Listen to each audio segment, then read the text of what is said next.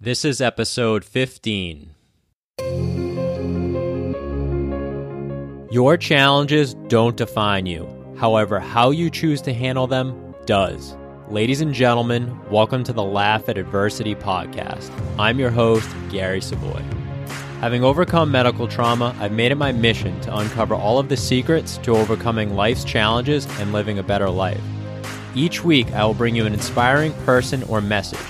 You'll hear from some of the most inspirational people on this planet, including those who have overcome adversity firsthand. My goal is to provide you with everything you need to conquer your challenges and to turn your struggles into strengths.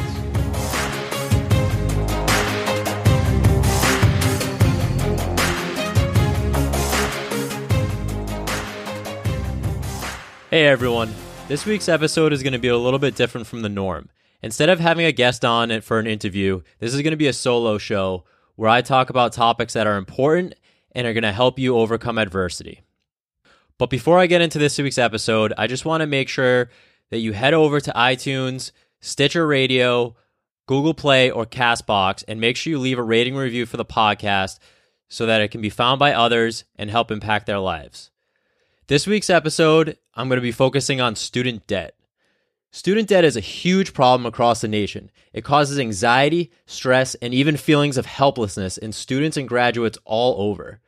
I want to help ease the stress and pain, help you pay off your debt faster, and allow you to live your life more and be able to afford a house, travel more, and move on from the ball and chain effect of your student loans. So, this episode is geared towards giving you ways to help pay off your student loans faster and move on with your life. Honestly, I remember the feeling all too well. I remember being a college student about to graduate and the anxiety setting in of making sure that I got a job ahead of time so that I could start paying off my loans as fast as possible. Even after I graduated and got a, a well paying job, I was still worried and trying to actively pay off as much as possible each month because I didn't want to be like other people and have student loans over my head for another 30 years and keep paying on interest and interest and interest and paying double for what the loan actually is. Before I jump into the tips, I just want to throw a few facts at you. The standard repayment plan for student loans is a 10 year track.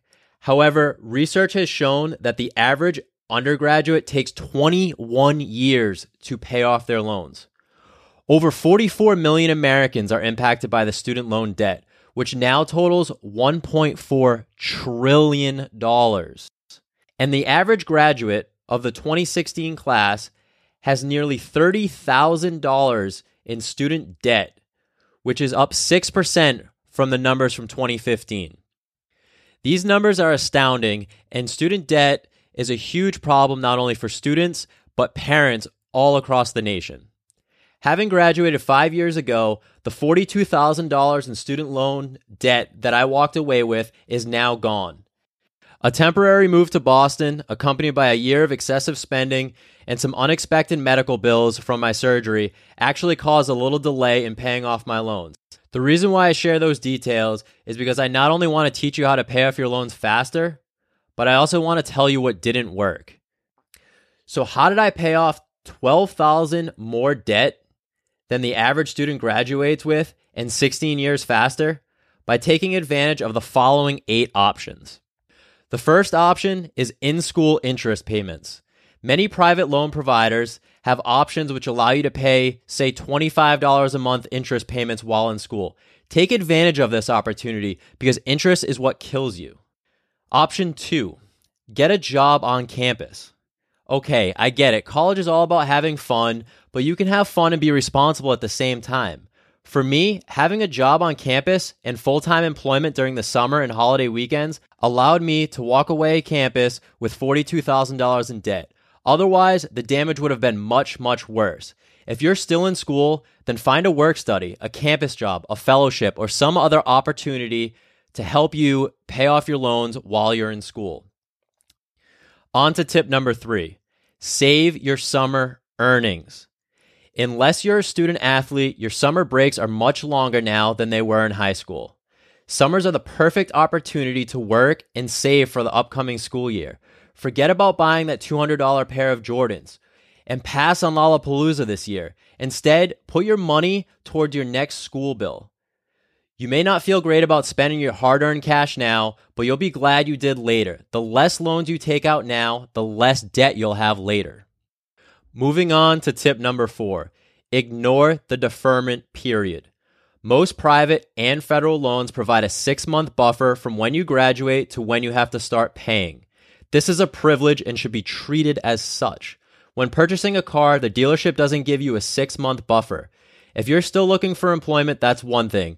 But if you're making an income, then forget the deferment period and start throwing money at your loans as soon as possible. Tip number five is all about going above the minimum. And by minimum, I mean your minimum payment. A $25,000 loan at a 6.8 interest rate with a 10 year payoff track equates to monthly payments of about $288.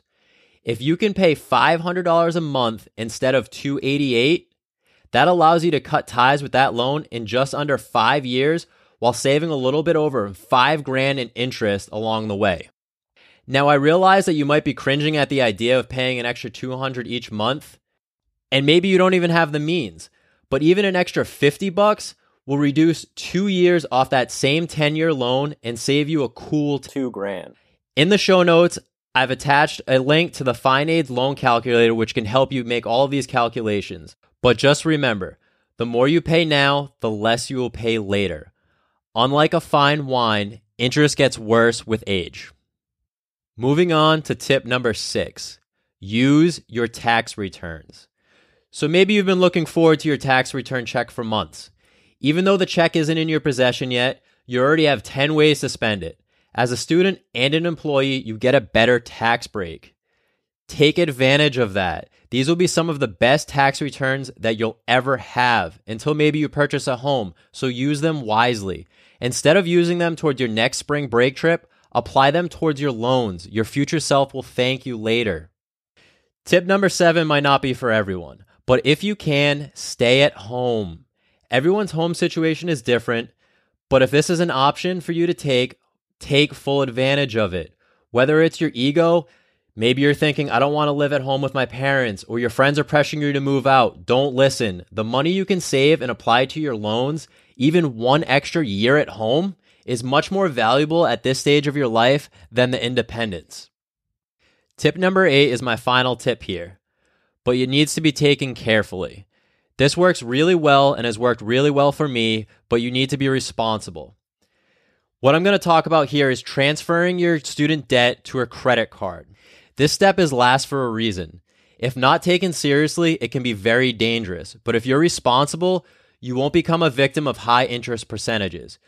You, at this point, you should be at the very end of paying off the final dollars you owe, and your credit score should be pretty high for making all of these payments over time.